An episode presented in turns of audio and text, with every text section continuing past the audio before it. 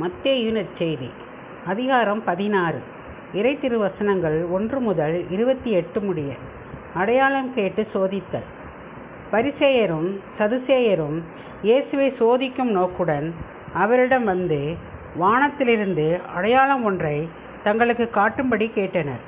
அவர் அவர்களிடம் மறுமொழியாக மாலை வேலையாகும்போது வானம் சிவந்திருந்தால் வானிலை நன்றாக இருக்கிறது என நீங்கள் சொல்வீர்கள். காலை வேளையில் வானம் சிவந்து மந்தாரமாயிருந்தால் இன்று காற்றுடன் கூடிய மழை இருக்கும் என்பீர்கள். வானத்தின் தோற்றத்தை பார்த்துணர நீங்கள் அறிந்திருக்கிறீர்கள்.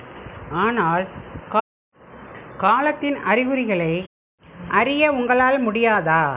இந்த தீய விபச்சார தலைமுறையினர் அடையாளம் ஒன்று கேட்கின்றனர். இவர்களுக்கு யோனாவின் அடையாளமே அன்றி வேறு எந்த அடையாளமும் கொடுக்கப்பட மாட்டாது என்றார். பின் அவர் அவர்களை விட்டு விலகி போய்விட்டார். பரிசேயர் சதிசேயர் புளிப்பு மாவு. சீடர்கள் மறுக்கரைக்கு சென்றபோது அப்பங்களை எடுத்துச் செல்ல மறந்து விட்டார்கள். இயேசு அவர்களிடம் பரிசேயர் சதிசேயரின் புளிப்பு மாவை குறித்து கவனத்தோடும் எச்சரிக்கையோடும் இருங்கள் என்றார்.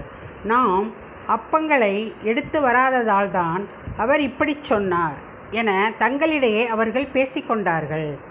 இதை அறிந்த இயேசு நம்பிக்கை குன்றியவர்களே அப்பமில்லை என்று உங்களிடையே ஏன் பேசிக்கொள்கிறீர்கள்? உங்களுக்கு இன்னுமா புரியவில்லை. நான் நான் ஐயாயிரம் பேருக்கு பகிர்ந்தளித்த ஐந்து அப்பங்களை பற்றி நினைவில்லையா? அப்போது எத்தனை கூடைகள் மீதியாக எடுத்தீர்கள். அல்லது நாலாயிரம் பேருக்கு நான் பகிர்ந்தளித்த ஏழு அப்பங்களை பற்றி நினைவில்லையா? அப்போது எத்தனை கூடைகள் மீதியாக எடுத்தீர்கள்? நான் உங்களிடம் கூறியது அப்பங்களை பற்றியல்ல என்பதை நீங்கள் புரிந்து கொள்ளாதது எப்படி? பரிசேயர் சதிசேயர் ஆகியோரின் புளிப்பு மாவை பற்றி எச்சரிக்கையாய் இருங்கள் என்றார். அப்பொழுதுதான் அப்பத்திற்கான புளிப்பு மாவை பற்றி அவர் சொல்லவில்லை.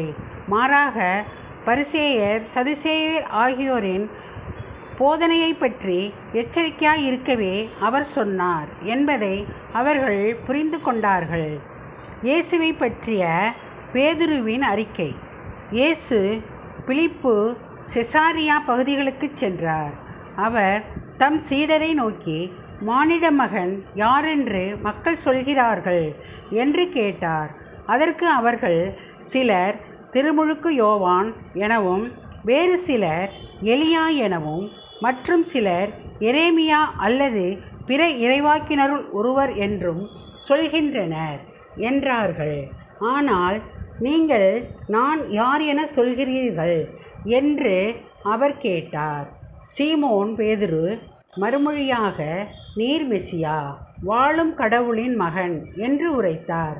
அதற்கு இயேசு யோனாவின் மகனான சீமோனே நீ பேறு பெற்றவன். ஏனெனில் எந்த மனிதரும் இதை உனக்கு வெளிப்படுத்தவில்லை. மாறாக விண்ணகத்திலுள்ள என் தந்தையே வெளிப்படுத்தியுள்ளார். எனவே நான் உனக்கு கூறுகிறேன் உன் பெயர் பேதுரு. இந்த பாறையின் மேல் என் திருச்சபையை கட்டுவேன்.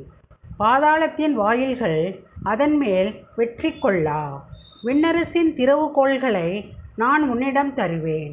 மண்ணுலகில் நீ தடை செய்வது விண்ணுலகிலும் தடை செய்யப்படும். மண்ணுலகில் நீ அனுமதிப்பது விண்ணுலகிலும் அனுமதிக்கப்படும் என்றார். பின்னர் தாம் மெசியா என்பதை எவரிடமும் சொல்ல வேண்டாம் என்று இயேசு சீடரிடம் கண்டிப்பாய் கூறினார்.